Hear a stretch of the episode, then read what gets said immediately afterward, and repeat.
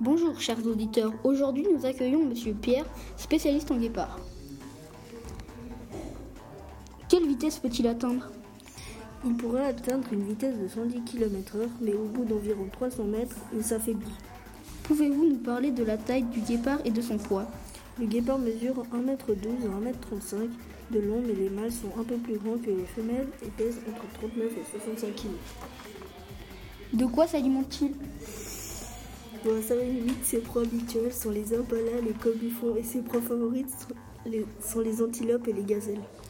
Et où vit-il Et où vit le guépard à part dans la savane humide Il vit aussi dans les bois et dans les régions vallonnées.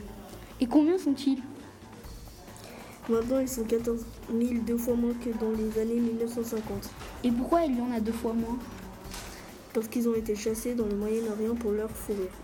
Merci monsieur d'avoir été avec nous pour nous donner toutes ces informations. Chers auditeurs, je vous souhaite une bonne journée.